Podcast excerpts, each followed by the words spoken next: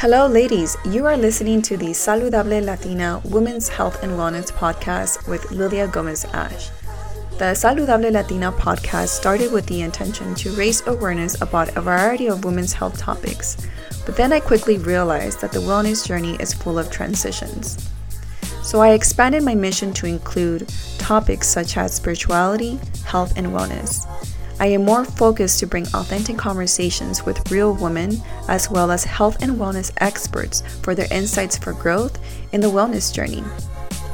I hope that you find all the guests that come to the Saludable Latina community as people who are doing purposeful, intentional work.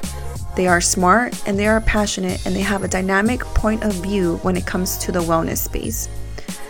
So I hope that you're able to learn something from the conversations, from the health tips, or the conversations that we have from women to women. Are you ready for the new episodes? Well, then, let's get started.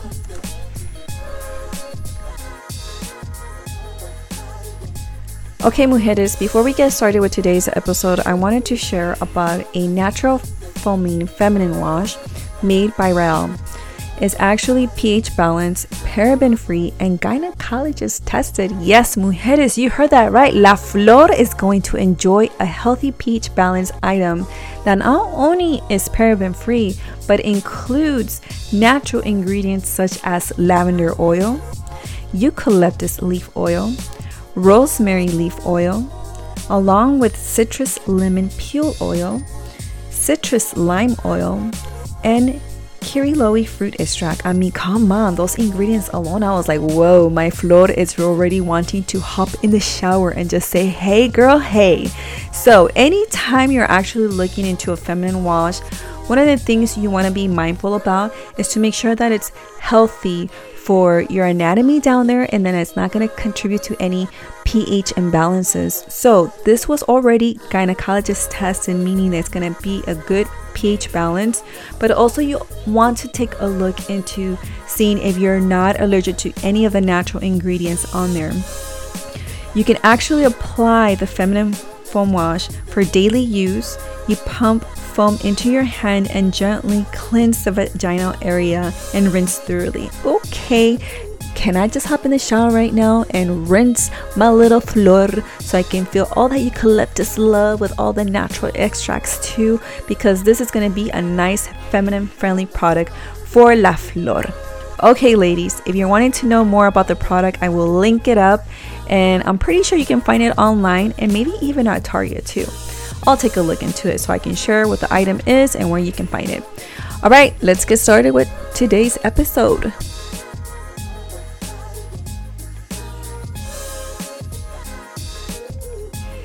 Okay, ladies, welcome back to another episode to Saludable Latina, Women's and Wellness. We have a special guest today, Dr. April Moreno, who is actually a public health researcher and professional, as well as integrative wellness. And she actually does podcasting, which is pretty admirable because she actually raises awareness in regards to women or in general who actually deal with autoimmune disease. And we're going to get into that conversation today, as well as kind of throw in a little bit about the COVID awareness and what people should know if they have underlying conditions with autoimmune disease. How are you doing today, April? Good, thank you. How are you doing, Lilia? I'm doing good. I just transitioned into um, coming home, so doing. I'm I'm enjoying not having traffic. oh yeah, it's pretty quiet out there. I'm I'm guessing. Yes, it, it definitely is. So, Dr. April, if you don't mind, can you let us know a little bit about who you are and what got you into public health? Mm-hmm. Okay, thank you. I'm Dr. April Moreno, and I am here on day, I think, day seven of my social isolation. um, and so my uh, doctorate is in public health and information systems. Uh, so basically, I was doing public health informatics with my dissertation. And um, the way I got into all of this was through my master's. It was in public administration. So a lot of that involved policy. I was really passionate about uh, social justice and environmental justice. I was doing a lot of research on the rail yards, particulate matter, diesel emissions, and how it affects the health of the communities uh, that it's uh, surrounded by. And then um, as I finished my master's, I was hired in public health in LA County to do their strategic planning and their uh, performance improvement measures for substance abuse. And so while I was there, I just wanted to learn more about what epidemiology was, and I wanted to know a little bit more about what public health was about. And so that began my my journey into this whole world of public health and chronic disease and then autoimmune disease. Thank you so much for sharing. So it seems to me like you have a great background getting to know public policy and making sure that we are having healthy communities, although that's still a challenge. Um, mm-hmm. And that kind of spiked your interest in epidemiology. So, was there anything specific that trend happening? Was there something that was concerning you that you wanted to explore more while you were leaning more towards epidemiology? I became really interested at the time in mapping data. So, while I was, even before the doctorate started, I was uh, working all day at the county and then at night i would take my classes in ge- in geographic information systems. And i was just really fascinated with maps. I love i just love maps. I've always been really interested in staring at maps looking at where i'm located where i'm situated where everything is located. And then um, somehow i don't even remember how it started but i found this program at a local community college and i signed up for the gis certificate.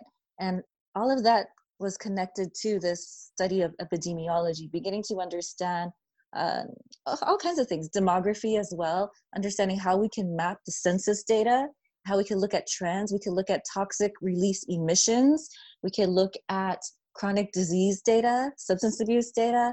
And it was really fascinating to put all of that information together on one map and combine them and look at trends that we maybe did not notice before or maybe we hypothesized maybe we guessed like you know we can definitely predict that maybe in neighborhoods of color that there were going to be more toxic release facilities. And then putting that data together was so fascinating to see that that was actually the case in many circumstances.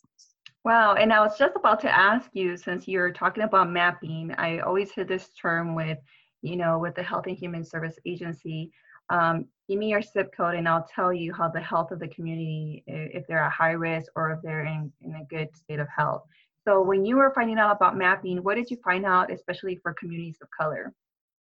Oh, wow. That's so fascinating.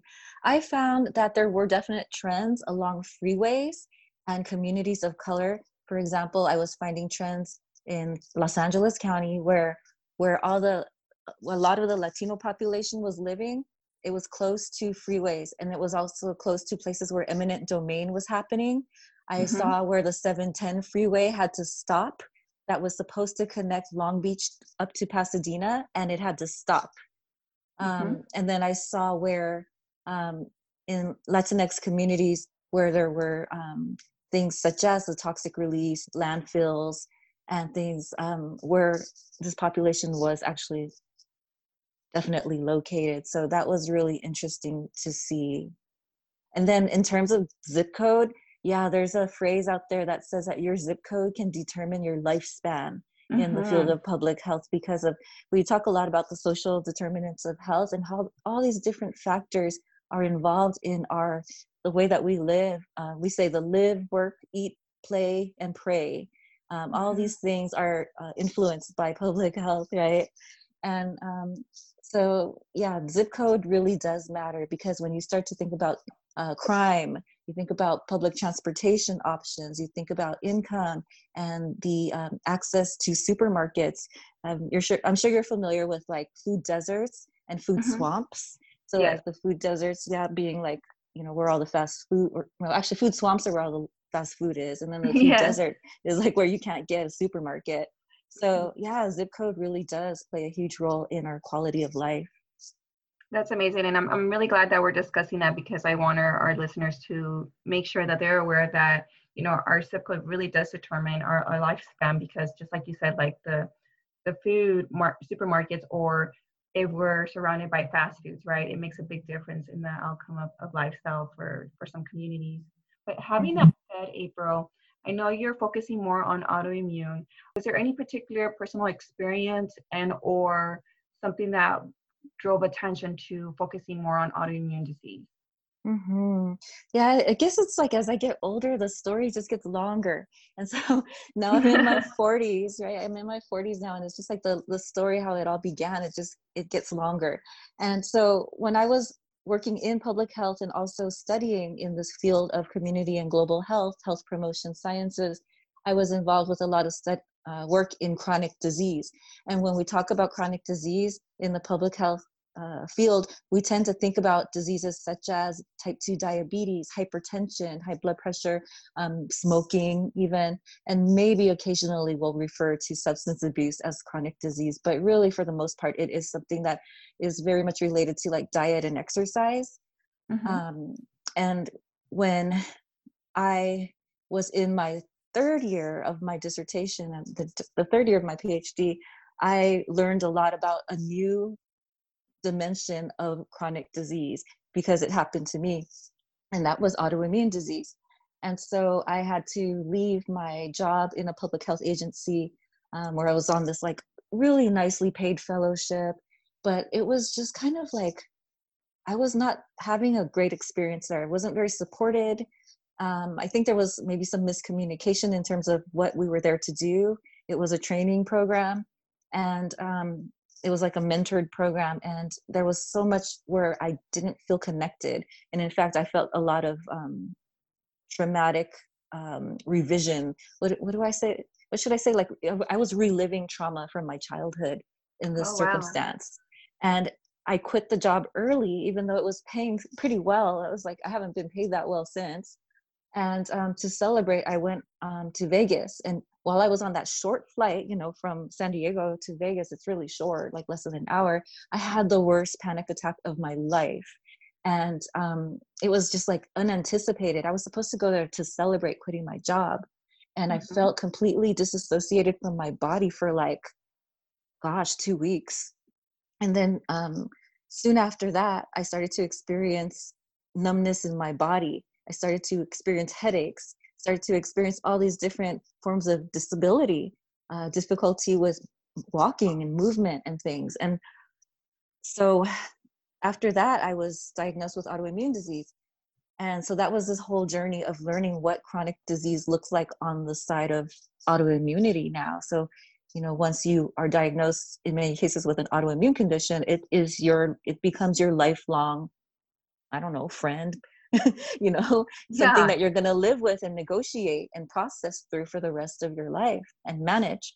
And so in that fourth year i finished my dissertation just because i felt like it was became my life's purpose just to finish this thing just to get through it. That was my only focus. Yeah, getting through. this was like you know my life's um like challenge at that time like not even um, going to my university to ask about disability services or anything because I didn't know that I was disabled. I didn't know all those, I didn't know the whole world of what chronic disease looked like for me and autoimmune living was going to look like. So that's really how it all got started.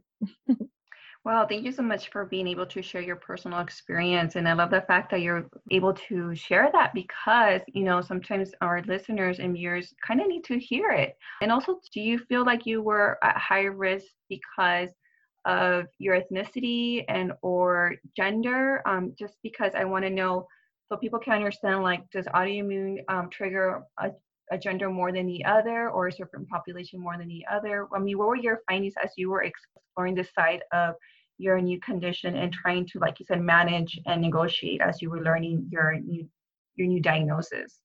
I love this question. It's like health equity becomes this like trend throughout everything I do in public health.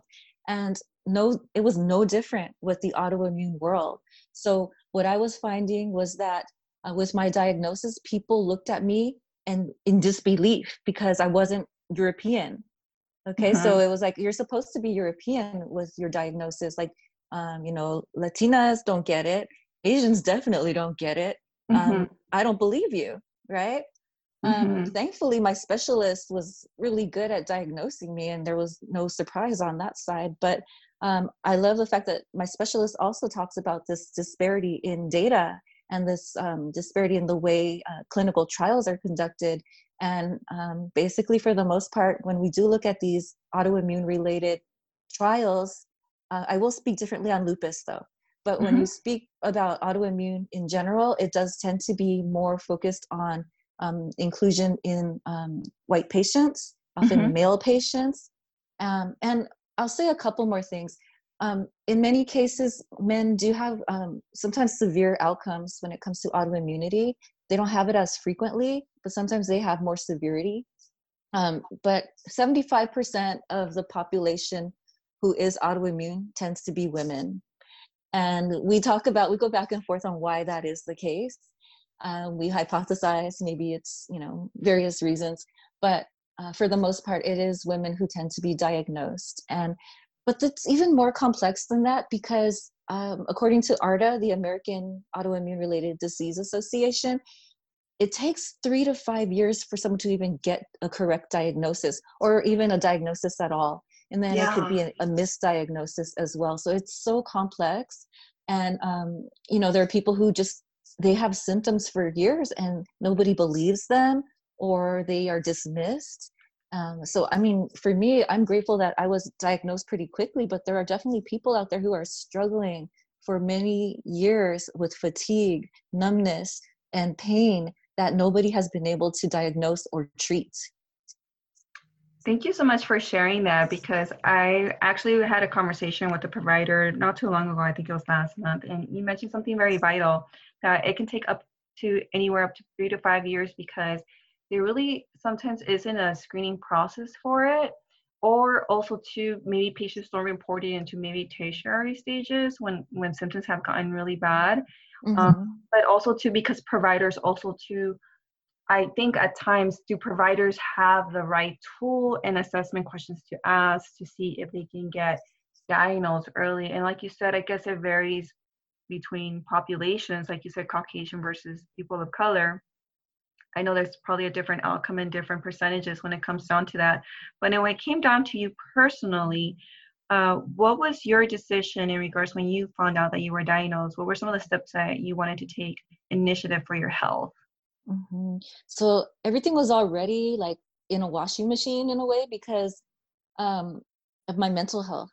And so that was the main issue first. It's like, okay, maybe I can handle well i couldn't handle any of it really but the mental health mm-hmm. part was the hardest part for me just because every so often i just felt like can i handle this? I felt like i was in outer space. I felt like my i felt disconnected to my body. It was really scary. And i had never felt like i've had anxiety for most of my life but i have never had it to this extent um, as that moment of the before the relapse. Uh, so for me mental health was number one. It was the main thing i needed to get under control. And it took a while. Uh, you know, I don't know if I want to speak on the state of things, but it is mm-hmm. difficult mm-hmm. to find good mental health. It's good. It's difficult to get access to mental health in many cases. Um, counselors are very busy, um, and sometimes they're not covered under the insurance that you have. Uh, mm-hmm. And so um, it took a few times before I could find somebody that I really connected with who would actually like help me get to so- some solutions uh, so there are just so many different types of mental health services, and sometimes you know there's like talk therapy where people just like listen to you talk.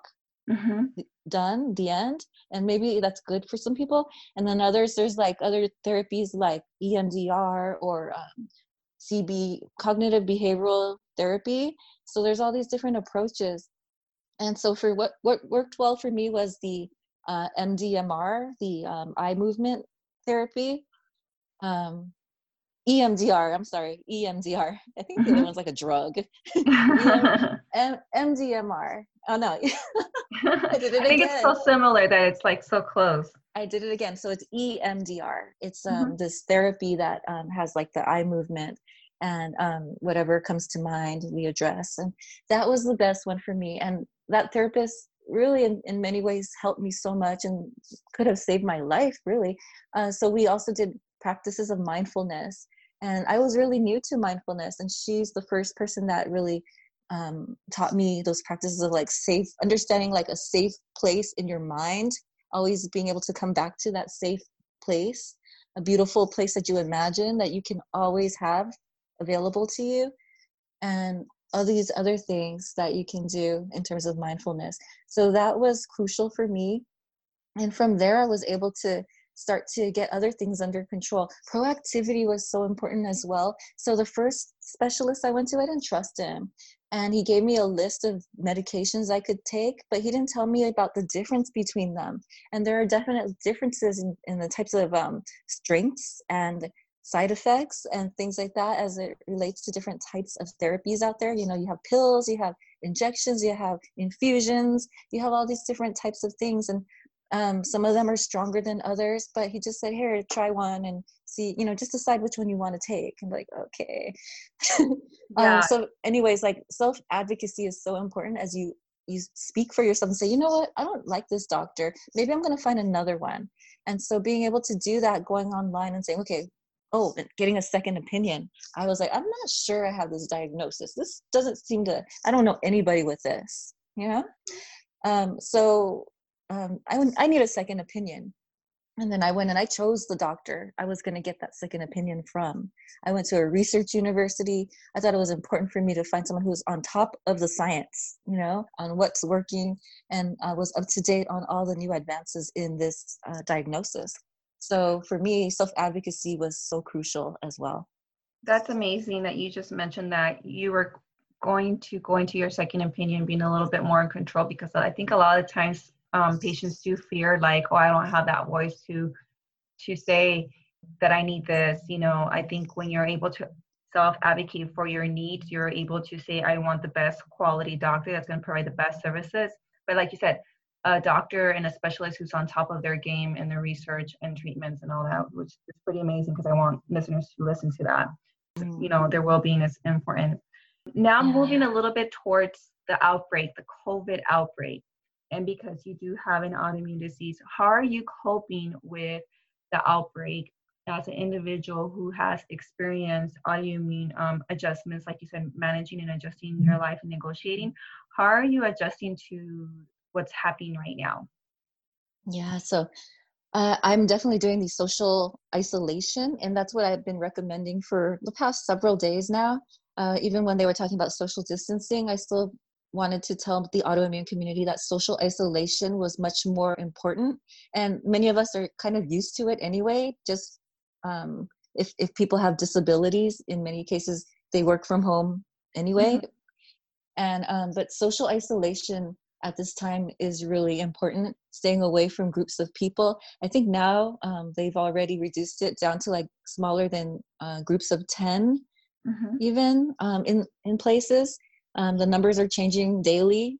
And um, really, with an autoimmune condition, in many cases, we are, uh, um, we are immunocompromised. So if you are on therapies that suppress the immune system, we don't know exactly what is what could happen but we already know for example that if it may be well we already know from the science and the reason that we take them is mm-hmm. that it's reducing our b cell count or our t cell count it's affecting our white blood cells so that we don't um, you know have a relapse we're trying to avoid relapses or we're trying to uh, reduce um, what do we call it um, disease progression and so mm-hmm. we take mm-hmm. these medications to to slow down the progression or ideally to stop the progression so we are immunocompromised in many cases and so staying away from people is has been really important to me for quite some time now. Thank you so much for sharing that. And so i had another uh, quick question. What have you been doing individually at home that's been helping you stay mindfully connected to your body and to your mind to not feel the stress? Mm-hmm. so i began uh, really getting into yoga this year. And so I practice yoga almost every day. If I don't practice for more than two days, I feel like I'm missing it so much. So I do a lot of yoga, and I would just mention right now. Um, at this time, a lot of apps are providing free online classes. So there's like the Down Dog app that's providing free tutorials for everybody uh, on yoga. So you know that's a great one. And um, some of the gyms are actually offering free uh, online app courses right now. So that's kind of how I uh, keep busy right now. And I'm still working from home as usual. So I do that. And then uh, having my dog here and having puppy hugs is so wonderful. And, um, you know, just looking out at, at, outside at nature is really helpful as well. Um, you know, you can still be outside as long as there's really no one near you. Um, go outdoors, get some air, look at the sky, look at the clouds, and um, also enjoying some relax- relaxing music and making some time to read your favorite books. Things like that have been helpful so far. Thank you so much for sharing. And now, you mentioned earlier on in the interview, you actually made a transition from your full time paying job to actually starting your own organization. Can you mention a little bit about your organization so listeners and viewers can be aware that you did start something and seeing if there's a, a resources available or anything that you would like to mention in regards to why you started the organization? Mm-hmm. Yeah, so since I finished my postdoc last year, I had been working on uh, building my integrative wellness business. So there's that aspect as well. There's um, coaching and helping people to build up their design their own ideal lives with autoimmune conditions. But then actually the newest thing, and we're talking about like over the past few days new, I finally got my state entity document for the Autoimmune Community Institute. So, this is a nonprofit organization that we are pending 501c3 status. And this is about research, support, and advocacy for the autoimmune community. And there are a few autoimmune nonprofits out there, but this one is different in the way that we are focused on health equity. We are very much focused on making sure that multicultural, diverse populations are represented in terms of their needs, in terms of what they're going through. In many cases, we still don't always know, we don't quite know what the effects of certain medications are on populations of color because we haven't tested on them. We haven't heard their voices even. So, um, as a researcher, having left the university, this is an opportunity for me to continue to do research but it's qualitative research that I particularly love to do. Patient centered experiences, uh, community centered experiences. We want to make those visible. We want to hear what people are going through in terms of daily living, daily obstacles to quality of life, and then also the things that are going well. So, um, you know, being more inclusive in the autoimmune community is very important to us uh, as a board. Um, well, I'll, I'm the executive director, but I'm still, I guess, a member of the board as a, as an executive director. But um, for me, the board and the staff, it's really important to us to be focused on health equity as uh, we do this work. Amazing. And you also mentioned that you actually do a podcast. Where can people find your podcast?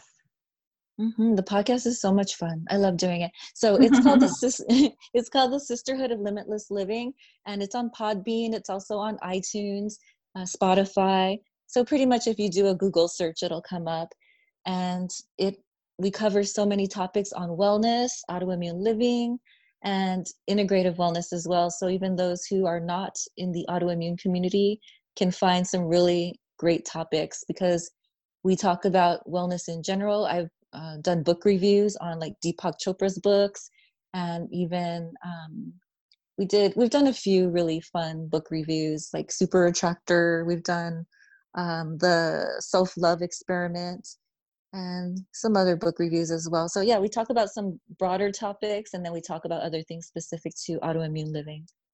Amazing. And if you could recommend a book to someone who has been recently diagnosed or a resource um, that you can think from the top of your head, are there any book recommendations or a resource that you would like to kind of just um, shout out right now? Uh, number one, I think this can speak to anybody, really. Louise Hay's, You Can Heal Your Life has so much wisdom just in the way that identifying patterns in the in our thoughts and our behaviors can be linked to particular diseases. And it's so interesting to find these connections and to think like wow this actually applies to me as well. So i love that book you can heal your life. Um, other books are like the autoimmune protocol out there i think it's called. Um, the autoimmune autoimmune wellness guide Mickey Trescott she has a book on uh, the aip diet and then the Wahls Protocol. So Terry Wahls' book on how she basically she was bedbound. Uh, she had multiple. She does have multiple sclerosis, and um, she was able to, with diet, uh, on her own, she created this whole protocol so that now she's actually like living and doing everything. Um, she's walking, she's teaching, she's speaking, researching. Um, basically, she's you know she's on on all cylinders now. So that's pretty amazing. That's amazing. And last but not least, I had a couple of participants wanting to ask questions. So we're going to do a couple of questions because they were asking and they were like, ooh, I want to ask Dr. April some questions. And so the first one is um, someone who already has an autoimmune disease order is taking vitamin C, D3, zinc, and turmeric. Are those helpful, especially during this outbreak right now? Mm-hmm. So, from what I've seen, yes. Although we always have to say we have to speak to our doctors for verification specific to our conditions. But yes, in the communications out there, vitamin C is something that we continue to take. I take vitamin C, um, keeping that side of the immune system functioning so that we are defending ourselves. Um, other people are um, talking still about zinc and uh, other vitamins. So I take um, omegas, I take vitamin D's, I take vitamin C's uh, every day. So um, yes, uh, in conversations out there, uh, people do recommend vitamin C, but it does uh, depend specifically on your circumstance. Thank you. That was a well um, response. Um, the next question if someone has COVID 19 and gets treated and makes a full recovery, will they become immune to it? There's not enough information right now. It's too new still. We are still seeing um, people recovering right now, so we don't know the long term um, details of that. I've heard various um, types of information in terms of what happens to people who do recover. So um, I've heard, you know, there's varying levels of severity um, in whether people have an autoimmune condition or not. I've actually seen reports that people have done pretty well despite autoimmune conditions have been able to recover. So that is beautiful news to hear that um, we're hearing some reports out there that people are in Italy uh, for example, in Spain, that people with autoimmune conditions and on these medications have been able to um, get into a stable condition. So that is very hopeful news.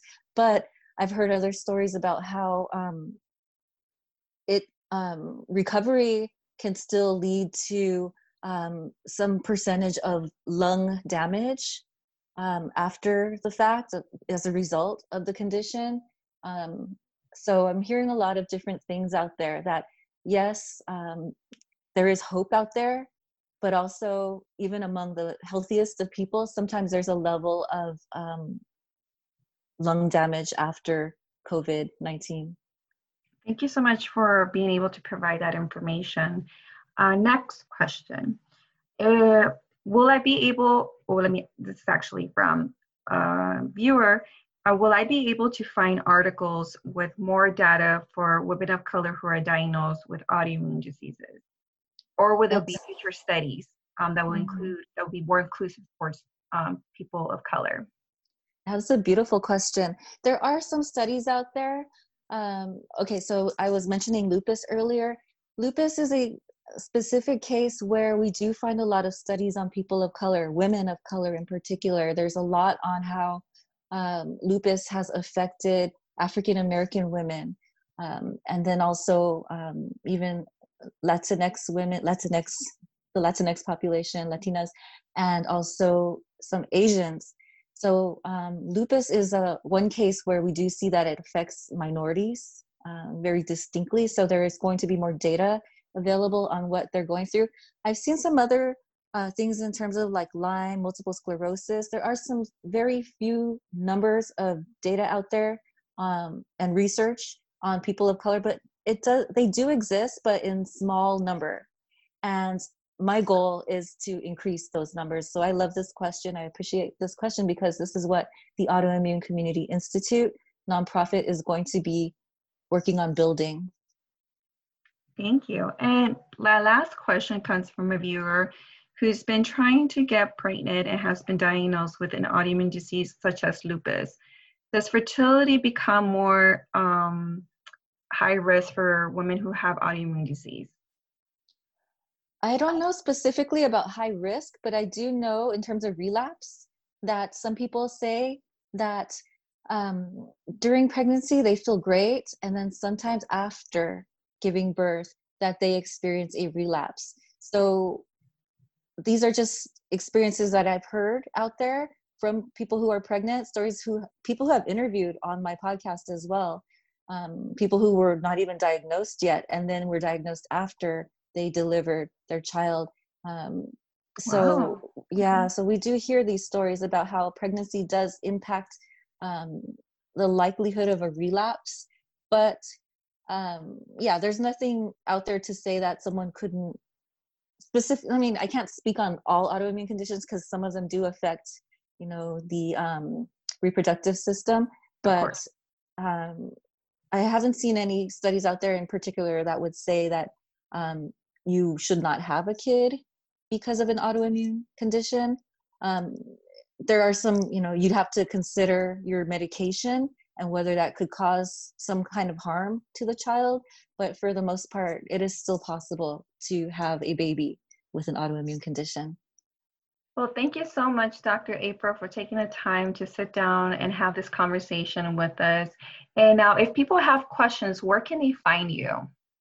They can find me at aprilmorenophd.com. That's my website and then on Instagram at Dr. April Wellness. So it's spelled out D O C T O R, April Wellness. Uh, also on Facebook, the same thing, Dr. April Wellness. And then the Autoimmune Community Institute. We are building up the website. The domain has been purchased. We are pending 501c3 status. So depending on when you're when you're listening to this, the website is acicommunity.org. Uh, and so that stands for the Autoimmune Community Institute, and community is at the center of this organization.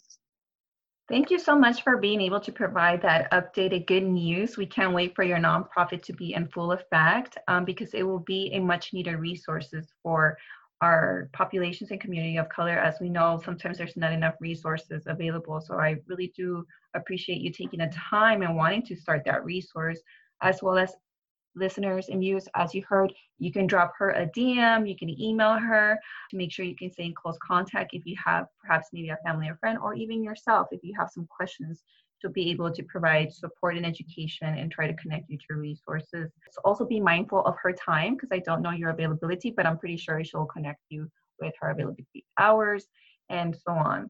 Any other comments you would like to drop, Dr. April, before we end the conversation? Um, yeah, I would just say that if if you suspect that you have an autoimmune condition or if you do have an autoimmune condition, don't give up. Be persistent in getting the help that you need. Be clear on what you need. Uh, be able to be willing to communicate what you're going through.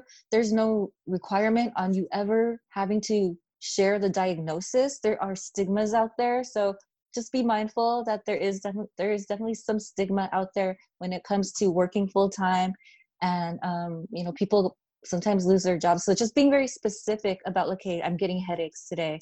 I get, I'm really tired, uh, but not, you're not required to report to HR or anybody what your diagnosis is.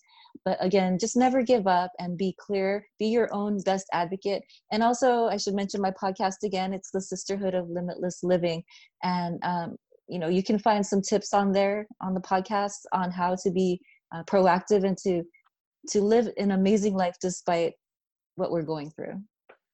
Thank you so much for your time. And once again, listeners, I will have her website and her resources available linked up to the podcast episode. And once again, if you have any questions, please feel free to reach out to Dr. April. She's such a sweetheart and she's full of knowledge and I just want to be able to provide uh, a dynamic conversation like today.